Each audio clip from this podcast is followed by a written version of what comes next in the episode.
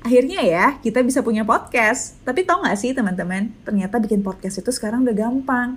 Kalian tinggal download Anchor di App Store dan Play Store kalian.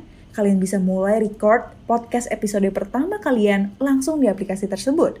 Bahkan kalian juga bisa edit podcast kalian langsung. Melalui Anchor, podcast kamu akan didistribusikan ke podcast streaming platform seperti Spotify, Apple Podcast, dan lain-lain. Dan yang pasti gratis. Yuk download aplikasi Anchor di apps dan Play Store kalian atau kunjungi www.anchor.fm. Selamat bikin podcast. Hey, welcome back. Semoga belum bosan ya cerita-cerita sama aku.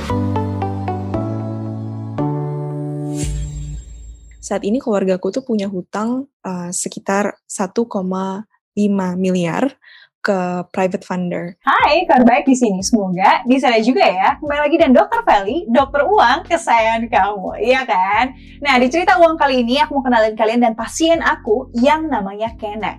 Dia masih kuliah, tapi income-nya udah 6 juta per bulan. Tapi dia baru aja kehilangan ayahnya dan ayahnya tidak meninggalkan warisan uang melainkan warisan utang 1,5 miliar. Jadi langsung aja kita kenalan dengan Kena. Pertama-tama, umur aku 22 tahun. Uh, saat ini profesi aku mahasiswa akhir di Universitas Negeri. Dan aku juga saat ini sedang intern di perusahaan swasta. Uh, domisiliku di Tangerang Selatan. Untuk jumlah tanggungan, uh, di sini aku ada dua. Aku ada seorang ibu yang posisinya saat ini uh, masih bekerja, tapi pekerjaannya tuh ibaratnya serabutan gitu, jadi nggak ada penghasilan tetap.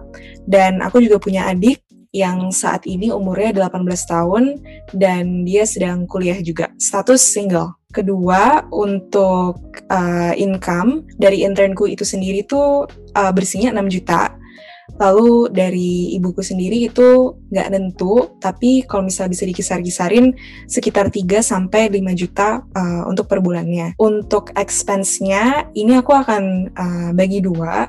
Untuk expense household itu kan biasanya menanggung ibuku dan itu biasanya benar-benar tergantung uh, income-nya di bulan itu. Jadi uh, paycheck to paycheck kalau misalnya di bulan itu dapat tiga dan habisnya tiga kalau misalnya dapat lima ya bisa jadi juga habisnya lima.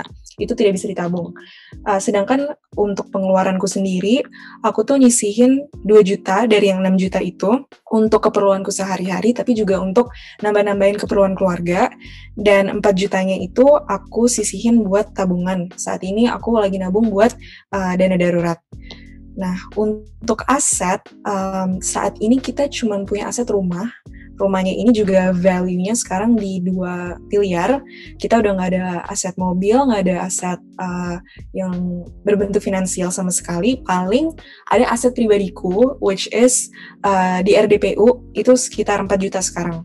Uh, karena aku baru mulai nabung juga baru-baru ini. Untuk hutang itu di sini yang jadi masalah. Saat ini keluarga aku tuh punya hutang uh, sekitar 1,5 miliar ke private funder dan ya itu yang akan dijadikan uh, basis masalah dari ini. Nah setelah kenal, mari kita dengerin masalah keuangannya Kena. Jadi untuk masalah yang saat ini lagi dihadapi itu um, kayak tadi aku bilang, uh, keluarga aku tuh ada hutang 1,5 M dan itu tuh harus segera dibayarkan dan satu-satunya cara untuk kita bisa bayar itu adalah dengan menjual rumah karena rumah pun itu sudah dijadikan kolateral juga sama um, funder yang ngasih kita uangnya.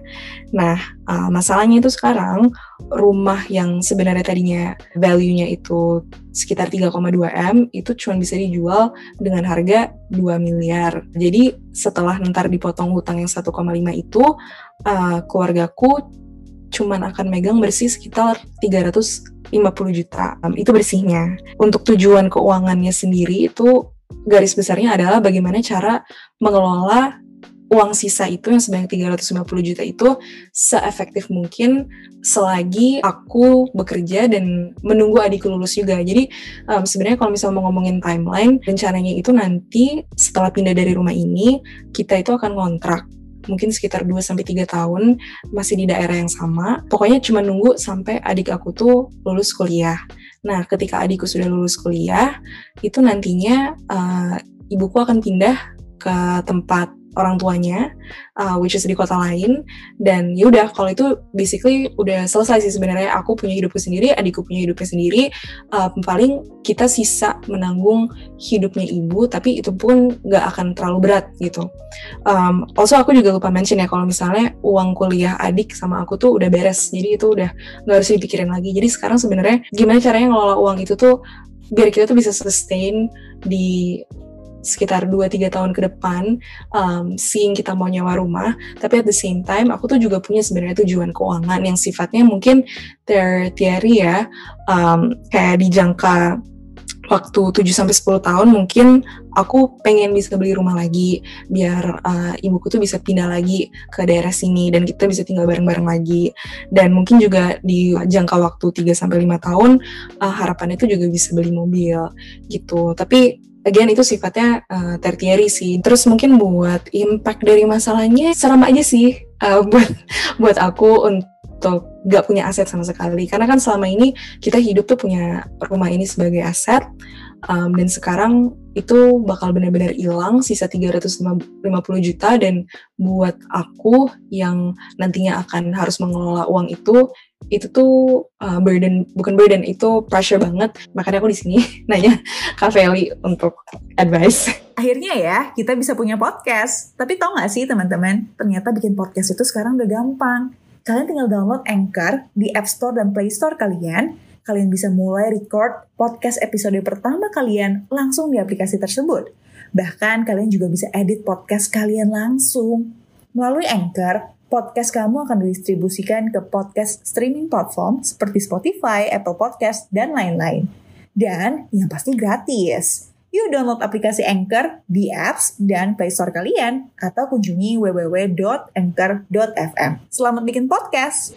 Setelah kenal dan ngerti masalah keuangannya dia, ini adalah saran yang aku kasih ke Kena dan keluarganya. Ini adalah rekapan income, expense, dan goals dari keluarga Kena. Secara income, total keluarga mereka menghasilkan 10 juta setiap bulannya. Aset, Kena baru punya RDPU senilai 4 juta. Nah, dari expense ada sekitar 6 juta, di mana Kena mengkontribusikan 2 juta di sini. Nah, nanti ketika mereka akan pindah ke kontrakan, mereka harus membayar biaya sewa kontrakan sekitar 3,3 juta per bulan. Nah, Kena nggak tahu apakah dia akan bayarnya secara bulanan atau setiap enam bulan, setiap satu tahun. Tapi aku bilang sama dia, kalau bisa bayar setiap bulan aja. Nah, dengan komposisi seperti ini, Kena bisa menabung 4 juta per bulan.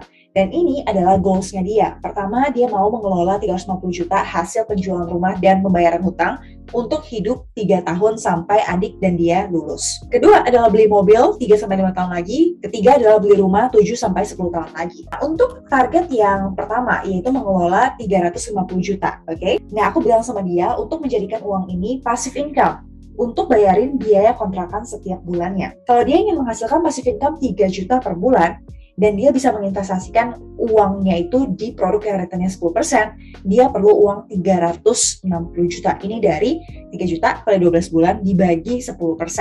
Nah ini pas banget dengan sisa uang 350 juta hasil penjualan rumah itu. Nah jadi saran aku 350 juta ini taruh ke reksadana penampilan tetap yang returnnya bisa sampai 10%, lumayan aman dan mudah dicairkan. Aku pernah bahas tentang RPPT yang mirip dengan RDPU di video ini ya. Nah kalau dia taruh 350 jutanya di RPPT, setiap bulan kira-kira dia akan mendapatkan return hampir 3 juta. Oke, okay, karena kalau 360 baru 3 juta ya, dia kan cuma taruh 350 juta nih. 3 juta ini dipakailah untuk membayar kontrakan yang harganya segini ya. Mungkin kayaknya butuh nambahin dikit lagi lah, sekitar 300 sampai 400 ribu. Sesimpel itu sebenarnya. Kemudian untuk goals yang kedua adalah beli mobil 3 sampai 4 tahun lagi. Mari kita hitung. Kita anggap 4 tahun deh ya angka tengahnya. Dia bilang mobil yang dia mau beli itu harganya sekitar 150 juta hari ini. Dia mau belinya cash, kita coba ya. Kemudian uang yang dimiliki saat ini kan dia baru ada tabungan di RDPO ini 4 juta ya. Jadi kita taruh aja 1 juta ya. Berarti di empat tahun lagi karena dia mau beli cash, uang yang diperlukan adalah 182 juta karena ada inflasi. Aku asumsikan 5% per tahun ya. Nah, sekarang dia bisa menabung berapa nih? Kan dia bisa nabung 4 juta ya. Coba kita pakai 3 juta aja. Returnnya um, mungkin kalau 4 tahun 11-12% bisa. Dan dengan gayanya saat ini, nabung 3 juta setiap bulan di produk yang returnnya 11% per tahun, dia bisa mendapatkan 183 juta di empat tahun lagi. Jadi cocok dengan uang yang dibutuhkan. Oke, berarti targetnya adalah nabung 3 juta per bulan. Nah, di produk apa nih? Menurut aku karena dia butuh uangnya 4 tahun lagi kan, jadi peer-to-peer lending aja. Bisa 11 sampai 12 persen. Kemudian, untuk mimpi yang ketiga ya, kita hitung lagi, dia mau beli rumah 7 sampai 10 tahun lagi. Aku pakai 10 tahun deh ya. Dia bilang rumah yang dia mau beli harganya adalah 2,5 M hari ini. Oke, okay? DP-nya sekitar 30 persen, uang yang dia punya saat ini asumsikan 1 juta. Nah, berarti uang yang diperlukan untuk DP aja 30% itu sekitar 1,2 miliar untuk 10 tahun lagi. Nah, dia masih nabung berapa ya? Mungkin kita coba 4,5 juta. Nah, returnnya 15% bisa sih kalau 10 tahun pas, oke? Okay? Jadi, untuk bisa mengumpulkan uang 1,2 miliar untuk DP rumah 30% di 10 tahun lagi, Kena butuh untuk menabung 4,5 juta per bulan di produk yang returnnya 15% per tahun. Nanti dia akan mengumpulkan 1,2 M. Jadi cocok ya uang yang dihasilkan dengan uang yang dia butuhkan. Nabung 4,5 juta per bulan. Nah, memang nabung 4,5 juta per bulan saat ini masih kurang possible untuk Kena karena dia baru bisa nabung 4 juta per bulan. Dan 3 juta per bulannya udah diperuntukkan untuk beli mobil 3 sampai 5 tahun lagi. Berarti sisa 1 juta doang nih buat mimpi yang beli rumah ini. Tapi nggak apa-apa, nanti seiring berjalannya waktu income Kena akan semakin tinggi. Semoga dia bisa menabung segini di masa depan untuk mencari produk yang returnnya 15% per tahun karena ini 10 tahun ke depan menurut aku e, bisa di saham mungkin setiap bulan aja dia nabung ke saham BCA karena dalam 10 tahun terakhir return saham BCA itu sekitar 20% per tahun Nah, mungkin begitu kira-kira saran dari aku bagi Kena untuk dia mengatur alokasi income dan uangnya. Well, aku ikut sedih karena Kena dan keluarganya harus menjual rumah peninggalan satu-satunya dari ayahnya dengan harga yang jauh di bawah market value, hanya karena kondisi yang terjepit. Nah, sisa uang hasil penjualan rumah setelah dikurangi utang-utang ayahnya bisa dioptimalkan menjadi passive income untuk membayar biaya kontrakan mereka ke depannya. Kena juga sempat nanya ke aku, boleh nggak sih kalau dia flip atau gimana caranya muter uang ini biar bisa berlipat ganda dan dapat return yang tinggi dalam jangka waktu yang pendek. Aku bilang sama dia, kalau ngelihat kondisi keluarganya, alokasi investasi dia saat ini, dan juga backgroundnya dia, kelihatannya susah bagi dia dengan menggunakan kemampuannya untuk flip this money. Dan kalau dia mau titip ke temannya untuk dikelola, menurut aku itu juga sangat beresiko tinggi, dan tidak ada yang menjamin uangnya itu. Padahal uang ini sangat penting bagi dia dan keluarganya untuk mereka melanjutkan hidup. Well, semoga cerita Kena ini bisa menginspirasi Kena lainnya di luar sana. Sekali lagi, thank you for watching. Semoga bermanfaat dan see you di cerita uang yang lain. Bye-bye!